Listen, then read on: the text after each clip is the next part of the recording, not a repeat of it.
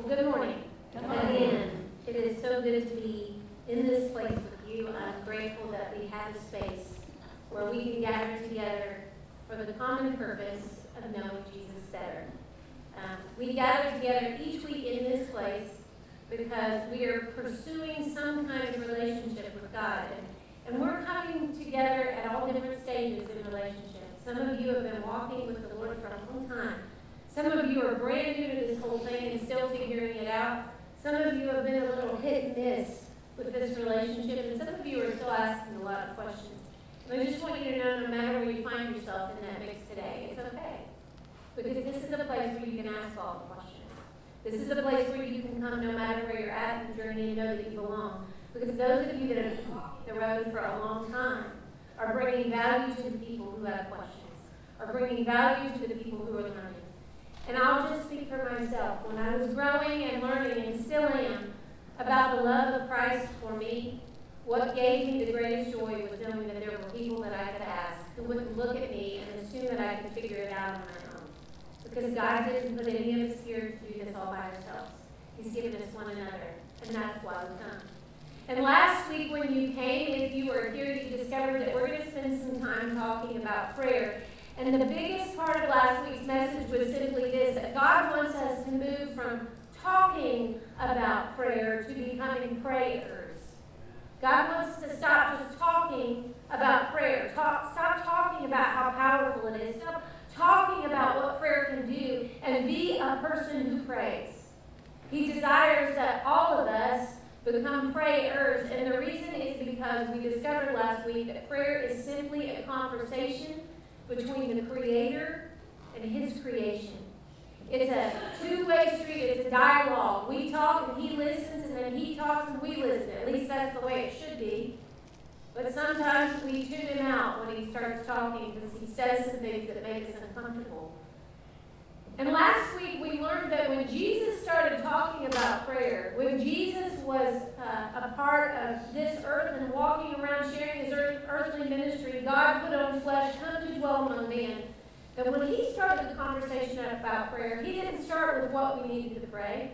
He didn't even start with uh, the why behind prayer. He started with the word when, which was a surprising place to start because we're people that want to know all the facts we want to know all the info, and the when comes later. Like, after I know all the things that I need to do, then I'll get there. Jesus started with when because his heart was that conversation was already happening. Jesus was making the assumption when he began the conversation about prayer that prayer was already going on. The people in relationship with the Father were already talking to him. Because how can you have a relationship with someone if you don't communicate? And so Jesus began the conversation with the word when. And last week we learned that when is not about what time. It's not about a certain time of day. It's not about following your watch. The when for Jesus was about what time, but it was about making time all the time. Because for Jesus, there was the question, when do you pray? And the answer for many of you was unusual because the answer was yes. We pray all the time. We make time all the time for the conversations for the people that mean the most. And the most important relationship in our life, God desires would be that it would be Him. And that we can talk with Him all the time. And so this week, now we're going to take a look at the what of prayer. We started with when, and now we're going to move to what? The content of the conversation. If I'm going to talk to God, I can't see Him, but I'm going to try this thing out. What exactly am I supposed to say? You might say it's the how to of prayer if you want to, but it's more than that. Because when Jesus starts talking about the what of prayer, he's not giving us a list of boxes that we need to check off. Like once you've done these things, well, then you pray. No, what Jesus actually gives us is some really powerful instruction about what the conversation should contain and what it might look like. And the way that he did that was by teaching a prayer to his disciples that we prayed just a few moments ago. Many of you know that text as the Lord's Prayer. But here's the interesting thing we've given it that title. Jesus didn't say, This is my prayer. Uh, I want you to learn it and pray it just like me. No, in fact, what Jesus said was, when you pray, pray in this way.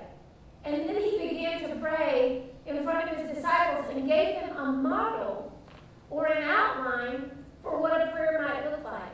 Now, I know that we just prayed it together, but I'm going to read it again for your hearing from Matthew's Gospel. This comes from Matthew chapter 6. It's where we started our conversation last week with the when. And after Jesus talks about when you pray and makes the assumption we're already doing it, then he moves to the what.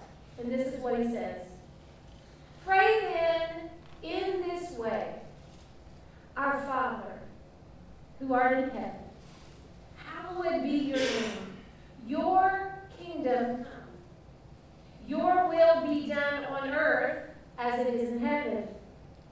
Give us this day our daily bread, and forgive us our debts as we also have forgiven our debtors.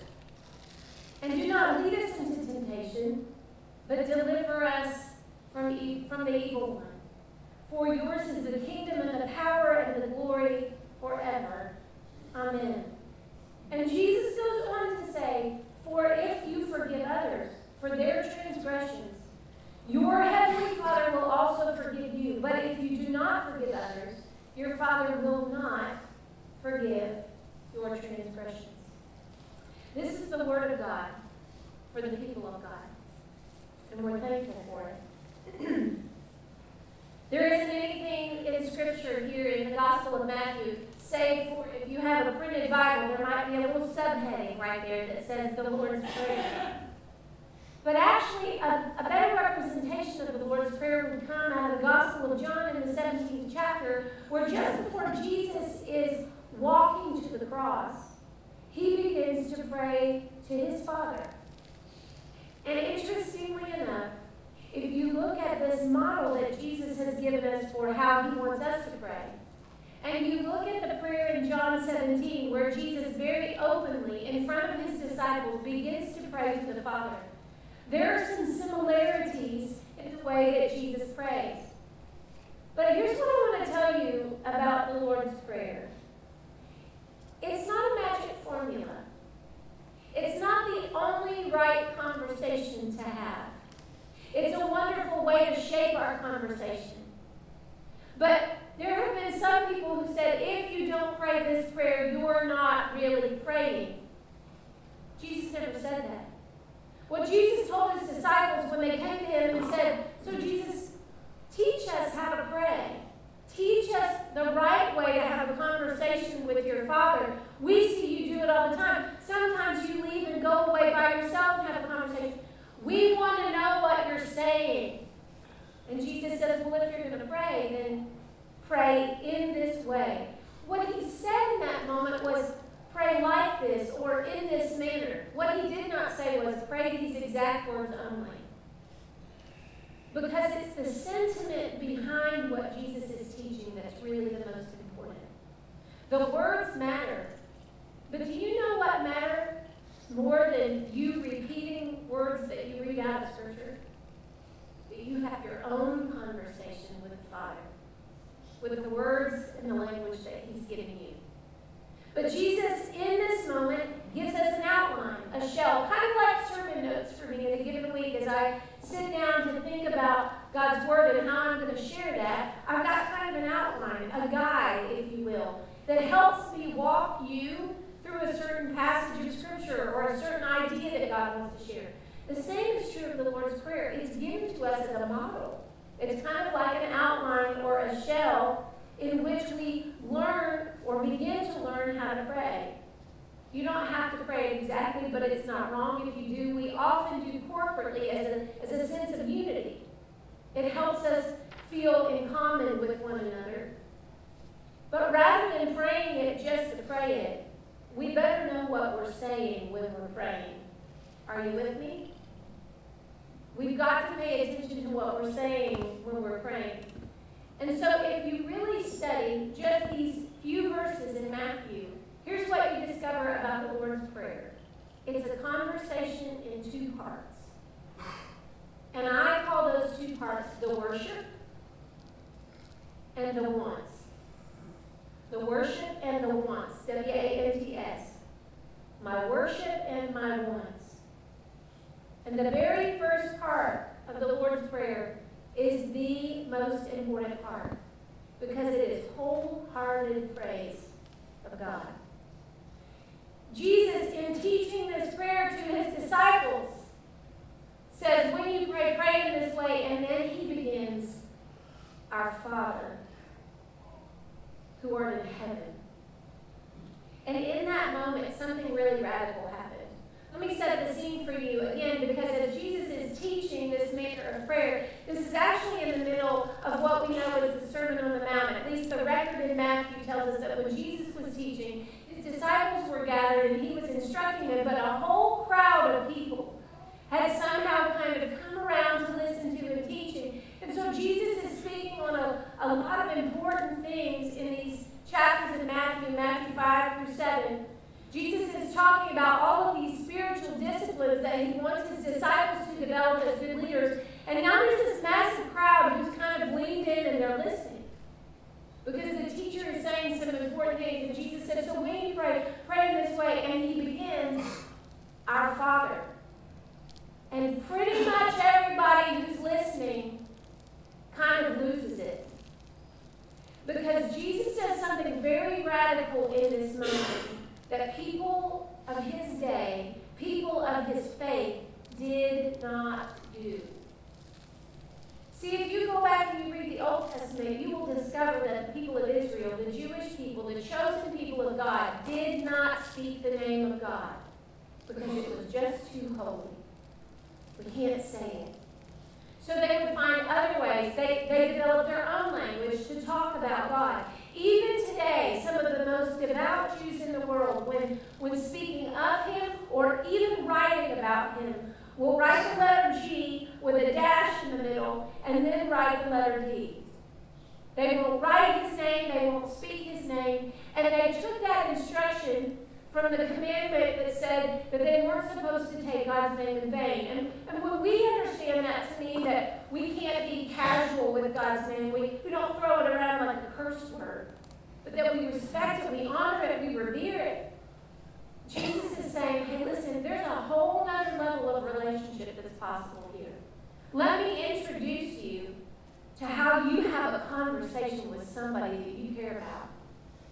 Have you ever started a, a a talk with somebody and you, you saw them across the room and you wanted their attention, you went, hey, you! And 16 people turned around and looked at you. How do you get the attention of someone specific? You call them by name. And Jesus says, if you want to have a conversation with the Father, call him by name. And so, to his hearing audience, this is a radical idea. We don't say the name of God. We don't speak his name. They, they wouldn't call him Yahweh, they, they called him Adonai. When God introduced himself to his people, he said, I am who I am.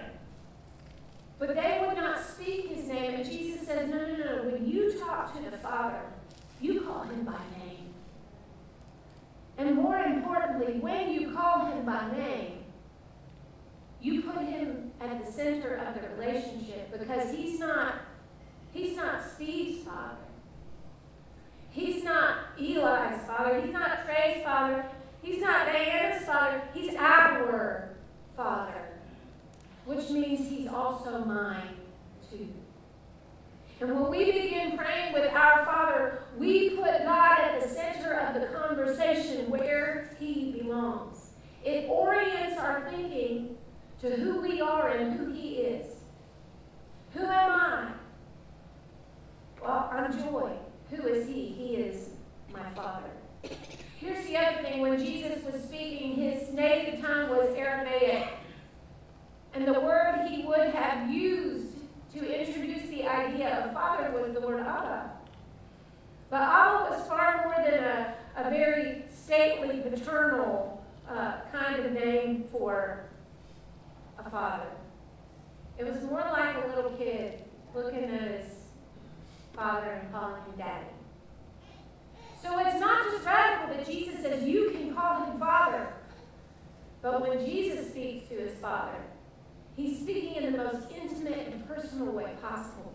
He's saying this is not some distant relationship that you have with this aloof cosmic God who sees you from afar and kind of leans his ear and decides whether or not he you are talking to the one who made you. You are talking to someone who loves you. You can have an intimate connection with the person you're having this conversation with.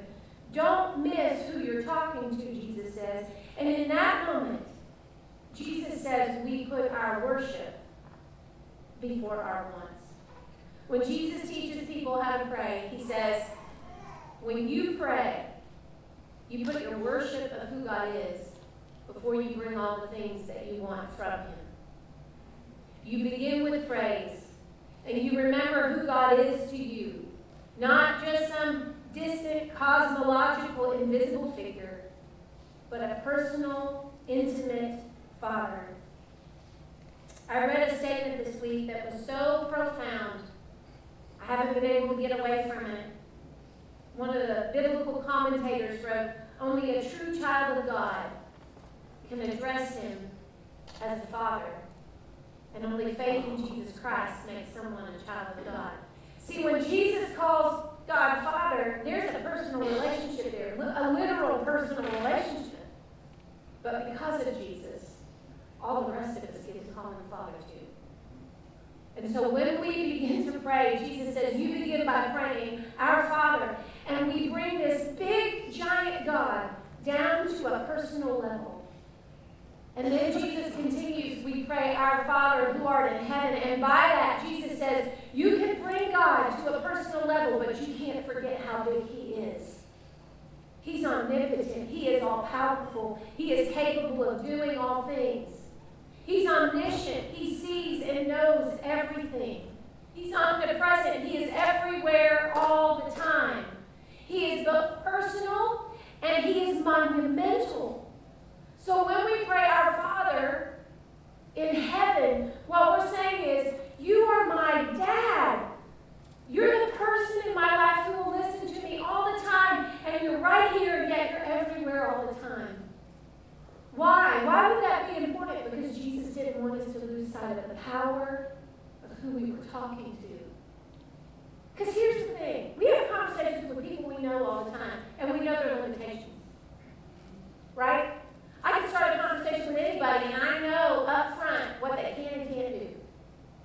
I can go to somebody knowing the capacity that they have to do something. I can go and go hoping that they might be able to do something, but when I speak to my Father, I know He can do everything. He can do anything.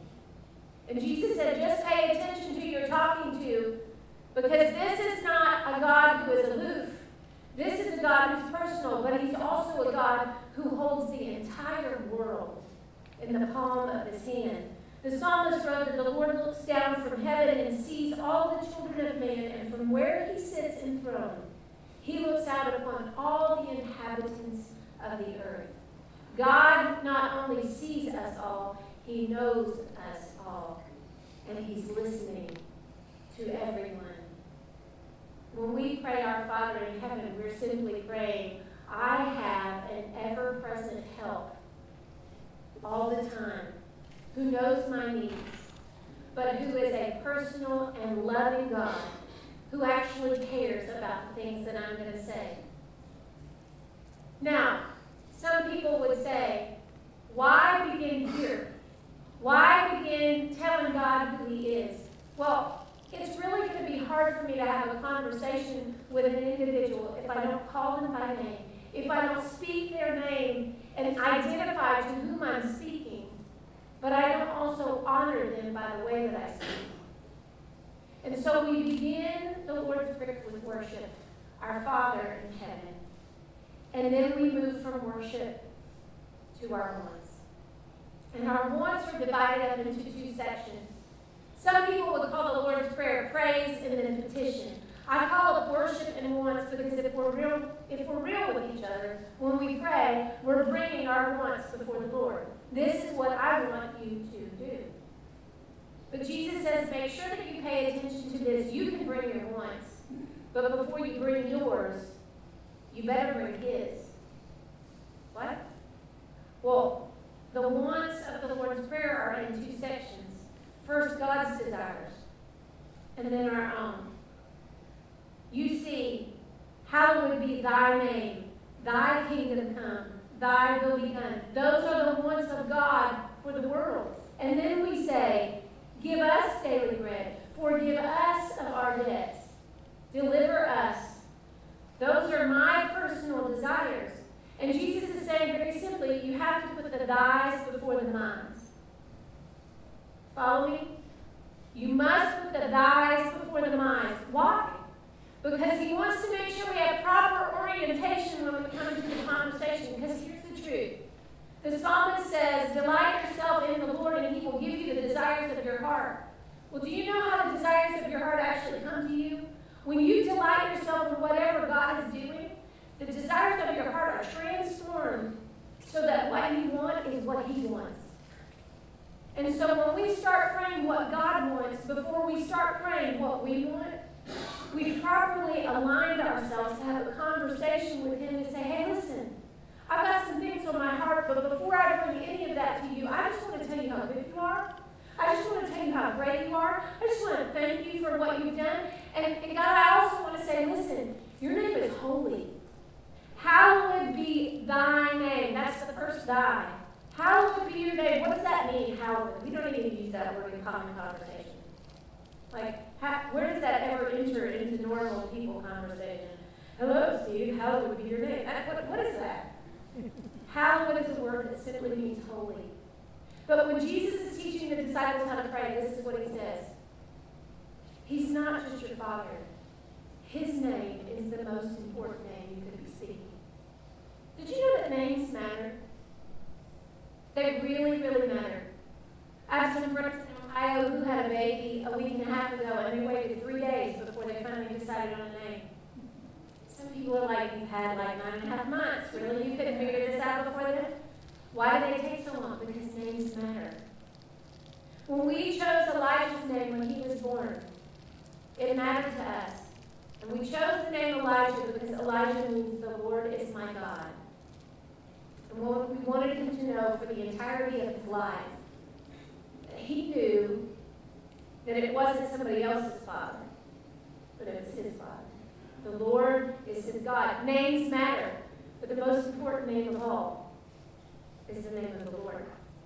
We sing songs all the time, Scripture exhorts us all the time. Bridget read the text from Philippians 2 this morning that at the name of Jesus, that every knee would bow in heaven and in earth and under the earth, and every tongue would confess that Jesus Christ is Lord to the glory of God the Father.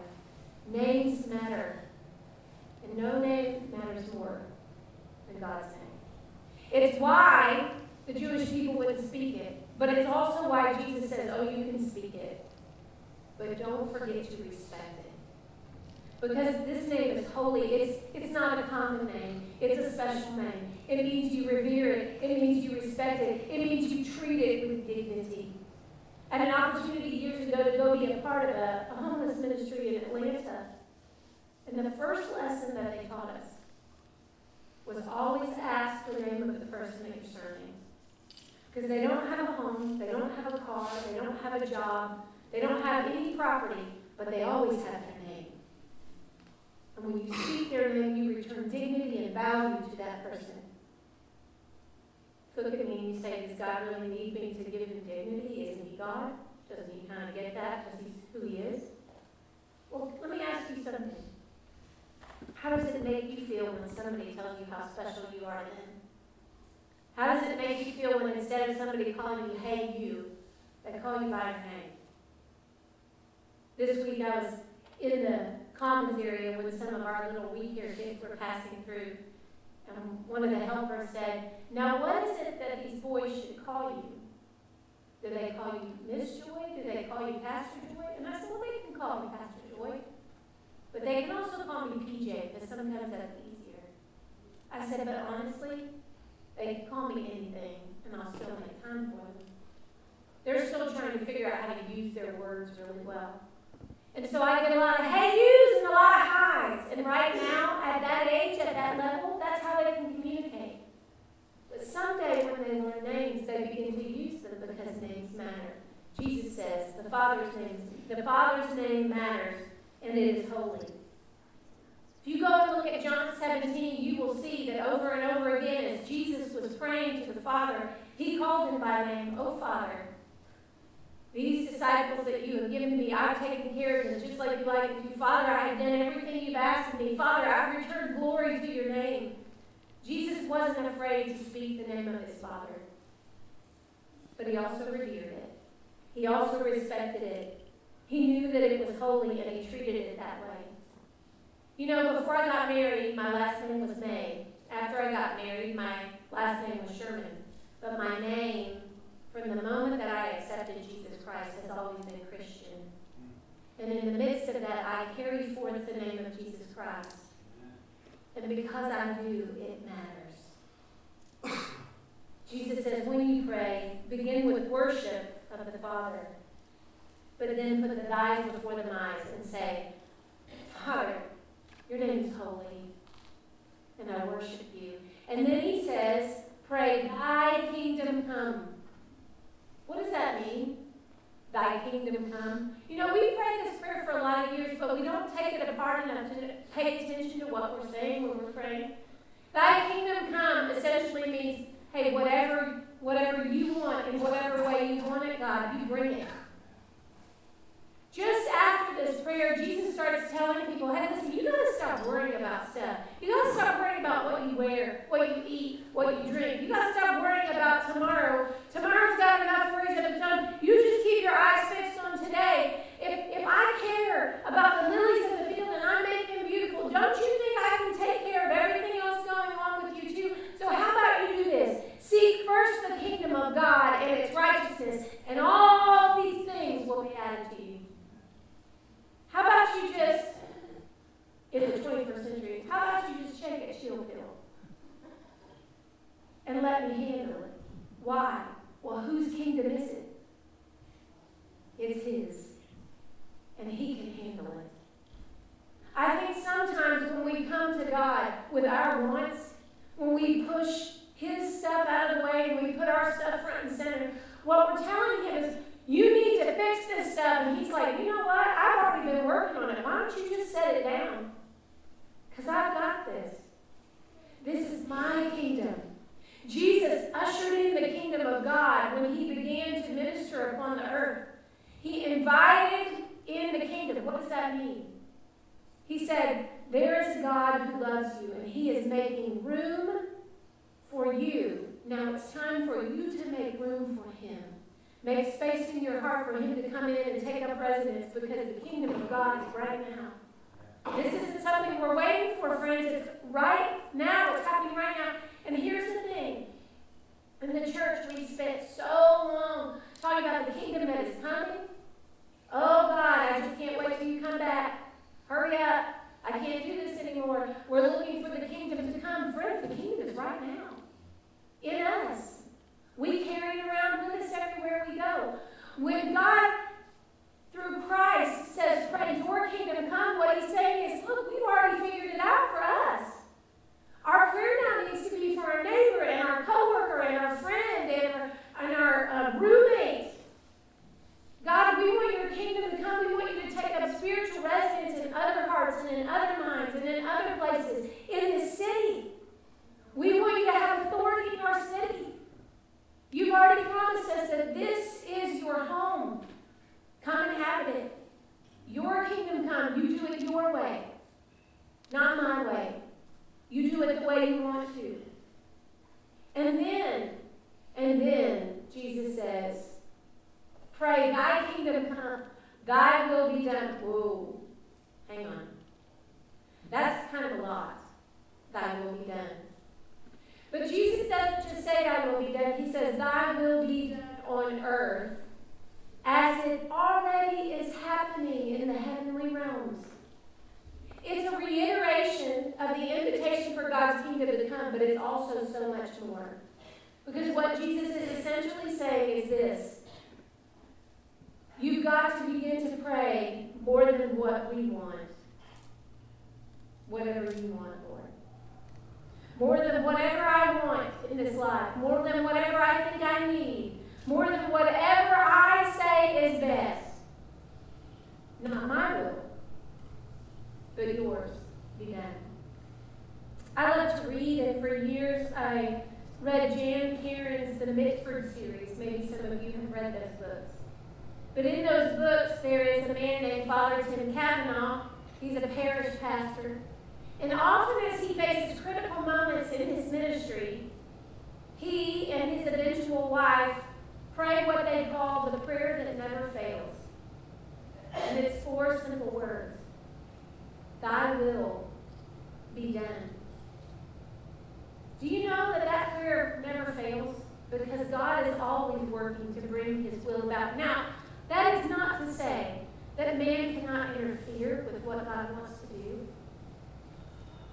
But in, in the book of Isaiah, the prophets proclaims to the people through the mouth of God, My word does not return from me empty, but it achieves for me the purpose for which I sent it. Just like rain comes down and waters the earth, so does my word go forth and do the work for which I have sent it. There may be some speed bumps along the way. There may be people that want to interfere and get in the way. But we serve an omnipotent, omnipresent, omniscient, all powerful, sovereign God. He will get the job done. So sit back and let Him. Stop telling Him how He needs to do it because He already knows. When you pray, Thy will be done. When you say, God, more of what you want, than what I want. You're saying, I trust you. I trust you to do it the right way. It doesn't mean that we don't think we know. Can we just be real? This is not an easy prayer to pray. We get here and we kind of hit the brakes. Like, can I just bump my list up real quick and then I'll come back to this? Except that we don't. Or we pray, Thy will be done, but instead of doing it with an open hand, we do it with a closed fist. Okay. And we can't ever let go. Why? Because it's hard.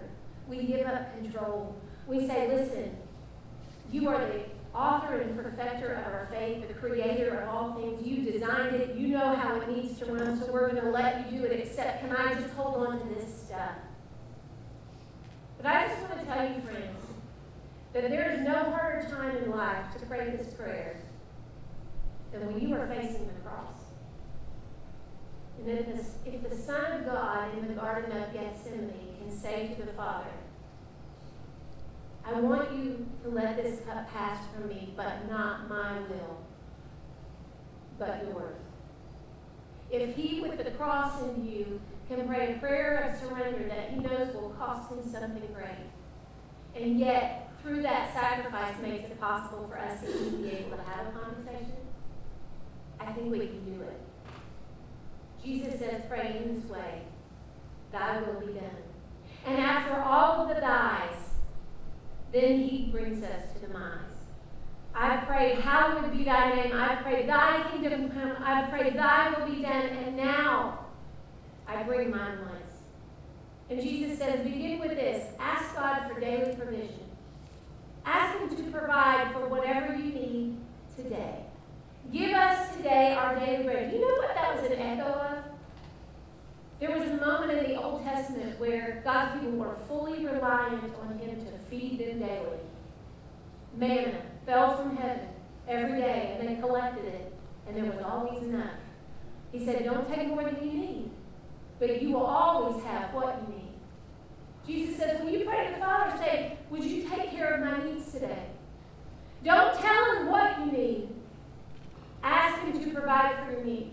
Because here's the beautiful thing God's already said, listen, my mercies are new every morning. Everything that you need, I will make known to you. And so if God can give you new mercies, He can pretty much give you everything else. As Jesus is praying in John 17, He prays to the Father. Everything you have given to me, Lord, comes from you. Do you know we sing that often? All I have needed, your hand hath provided. But sometimes we don't live like we believe it. We scrap and we scrounge and we hoard and we hang on to, because just maybe it won't be enough. Except except it is.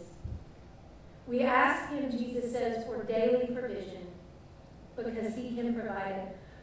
The Apostle Paul echoed to the church at Philippi Be anxious for nothing, but in everything with prayer and petition, in thanksgiving, let your requests be made known to God. You a request is? It's a petition, it's a want.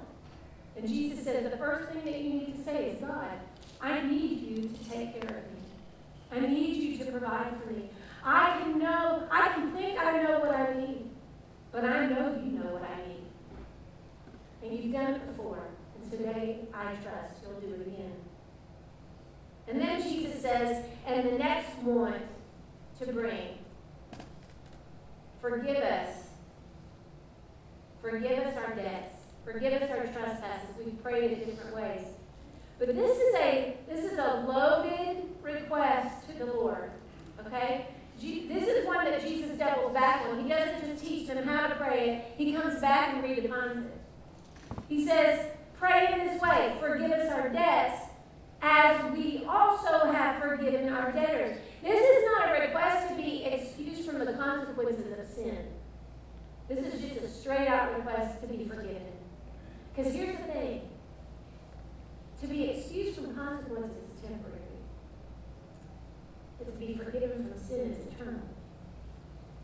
And Jesus says, make sure that when you're asking for forgiveness, you're not asking to get out of your punishment. You're asking to be free for eternity. But oh, as you're doing it, bear in mind that as you extend forgiveness to others, it is returned to you in the same measure, which means God is saying, Don't hoard my grace. If you want to really receive forgiveness, and many of you in this room have, you know the things in your life that have kept you from a relationship with God, and He has freely forgiven you in Jesus Christ for those things. When you experience that kind of freedom, why would you keep that from other people?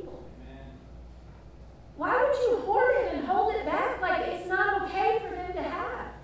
Because Jesus plainly says, hey, you know what happens? If you lack the ability to forgive other people, you're not really receiving the forgiveness you're asking for. Does that mean that God withholds? No, but think about it this way. If I have unforgiveness in my heart, isn't that sin? And doesn't sin separate me from God? So even if I ask for forgiveness for this thing over here, but I lack the ability to forgive over here, I'm still holding on to sin. And God will forgive what is confessed. But He can't forgive sin that is not confessed and admitted before His name. So Jesus is saying, pay attention to the way that you forgive. Don't just ask to be forgiven. Ask for the capacity to also be a forgiver. It's a prayer not only of confession, it's a true petition. God, make me a forgiver. Don't just make me a prayer, make me a forgiver. Maybe the hardest part of this prayer, maybe it's not thy will be done, is the hardest part of this prayer. Except that when we pray, thy will be done, isn't it God's will that we forgive one another? Did we get tricked?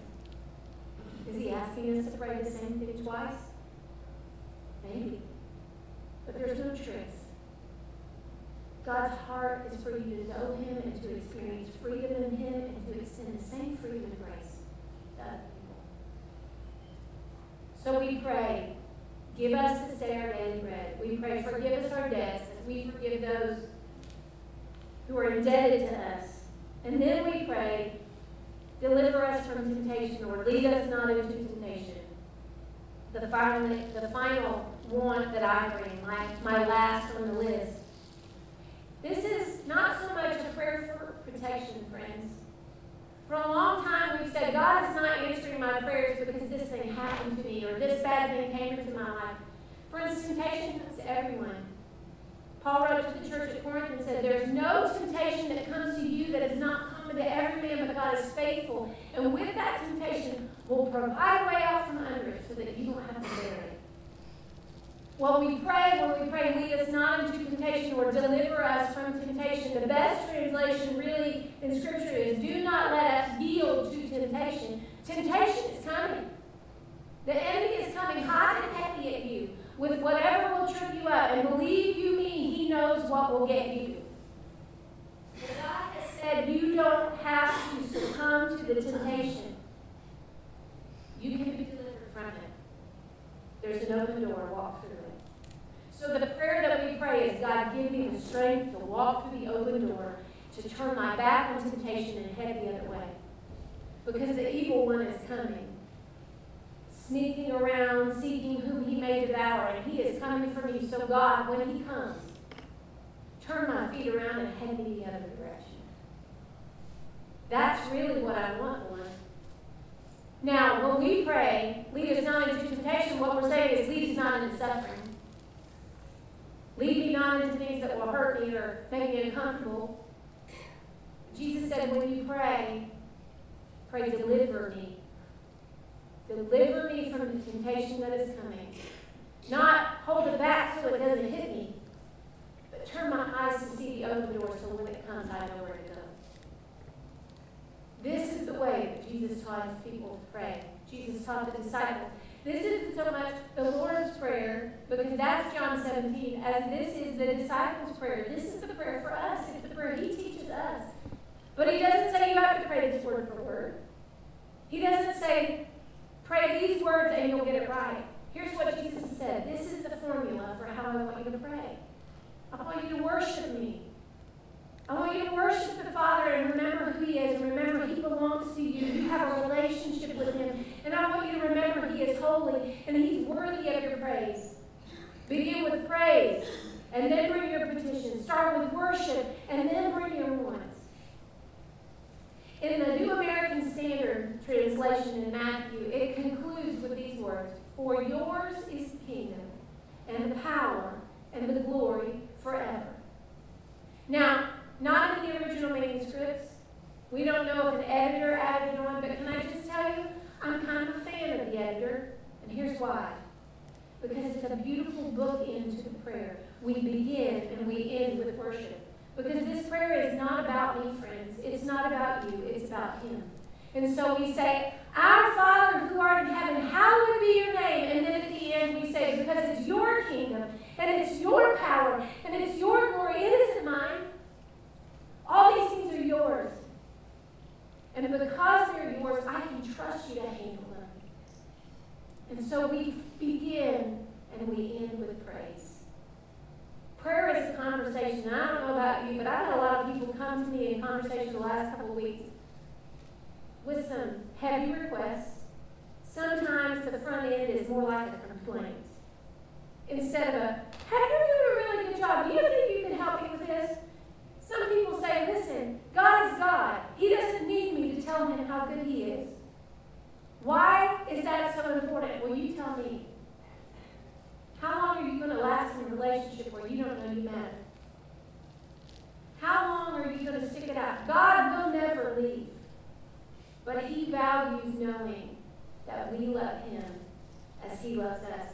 Here's an easy way to remember the Lord's Prayer. Maybe it's hard to remember all those words, but you want to pray the way that Jesus taught you to pray. Maybe you've heard of the ACTS acronym. A stands for adoration. You know what adoration is? It's worship. It's praise. You tell God how good He is. Adoration. C stands for confession. You know what confession is? Forgive me my trespasses as I also am forgiving other people. I am naming my sin the Lord. I am seeking His forgiveness, and I choose to live transformed because of what He does for me. T, thanksgiving. Oh, wait, you know what that is? More praise. Look at what you've done. How many times have you done something for somebody and you didn't do it for any measure of thanksgiving? But it's always a win when they say, Man, I appreciate that. You didn't show up at their door to help because you were looking for kudos. But when somebody says thank you, doesn't it just feel good? God appreciates our gratitude. He appreciates knowing that we see Him answer when we ask. He appreciates knowing that when He provided for my daily need today, and I said, Man, thank you. Thank you for showing up in this way. Thank you for making a miracle happen for me in this way. He knows that I'm paying attention to the fact that He did all that and I didn't. Supplication, that's just kind of a, a big word for the things we ask for, and Jesus has already put it in proper order. Make sure you ask for the thys before you ask for the minds. Make sure you put his desires in front of your own because by the time you get to yours, they look just like his. Jesus says this is the way that you pray. If you go and you read John 17 this week, you will see that as Jesus is talking to his Father, these are the things that he's saying. In response this morning, as we uh, get ready to, to pray through our singing, I, I want to draw you back to an opportunity to put this into practice, but I'm going to give you some homework, some literal homework. If Jesus says pray in this way, what would happen if we did? What would happen if every day this week that I started to have a conversation with God, I use this as my model? That I begin by recognizing that God is my Father and I have a relationship with Him, but He's not just mine and I don't get to hoard Him. He belongs to everyone who is a child of God. And He's waiting to meet the kids who don't know they're His. What if I begin to pray, Our Father, and I put Him at the center of my conversation and didn't make it about me? What if I didn't bring a list? But what if I just came to talk? And I said, Hey, Dad, it's kind of been a hard week. But no matter how hard my week is, you are good. You are a good, good father. It's who you are. What if I told him how much I loved him? What if I told him all the things that I assume he already knows, but I chose to say them up front? And then, after that, what if I said, hey, listen, I've got some things on my heart, but before I say that, I, I just want to say, whatever it is that you want to do, that's what I want. Whatever it is that you want to accomplish in Mount Carmel, that's what I want. I could pretend to have an agenda. I could pretend to have a, a vision or goals for this church, but you know what I want? I want what you want. And I'm not so sure I know what that looks like, but here's the cool thing you do, and I don't have to worry about it. So I'm just going to seek the kingdom. And all the rest will be added to me because I'm going to trust you. So, whatever your will is, whatever your will is for me, whatever it is you want to do here, whatever it is you want to do here in my life, you do that. And, and oh, I have these things I wanted to tell you, some things I wanted to ask you. But you know, if I say that whatever I want is really what you want, then you already know. Whatever's on my list, you got this. Would you just make sure that I can see the new mercies that you put in front of me tomorrow? God, would you make sure that I'm not just a prayer, but a forgiver? God, would you make sure that when temptation comes, because it's coming, He is running on my heels, could you just make sure that I see the door and I walk through the door? If you would put this into practice just this week, I promise you, you will see a radical change in your life in seven days. I can't explain how God does it except to say that when we reorient and the way that Jesus taught us to pray, and we have an earnest conversation with a personal Father, and we set aside this list of things that we love to tell him we want him to do for us, and instead say, hey, listen, whatever it is that you want, that's really what I want. God will accomplish things in ways you never thought possible, and you will discover that all of the needs that you have are provided for. What if we started praying half that own way, Lord? All is Him provides. Would you take the challenge this week? Would every day this week you pray the Lord's Prayer, not so much in the formula that we've done it before, but understanding that this is a model, a shell, an outline for the way that God wants you to talk to Him. And just see in seven days what happens. And when you join us on Saturday or Sunday in that 24 hours of praying, in the midst of all of that, would you pray, Lord, God, you're so good. I've, look, look at what you've done in my life this week. I can't imagine what you're about to do here, but I want to be a part of it. But I'm not going to tell you how to do it. I'm just going to let you do it. Take the challenge, friends. You will never be the same. Pray with me. Father, you are holy. There is no one like you. There is none above or below or beside you. You alone are God and you alone are good. And it doesn't matter what our circumstances are because that's not what makes you good. Inherently, in the heart of who you are, you are loving, you are generous, you are marvelous. And we love you so much. And in this place, we want to see your kingdom come. We got a lot of things that we love for you to do for us. But deep down, what we really want you to do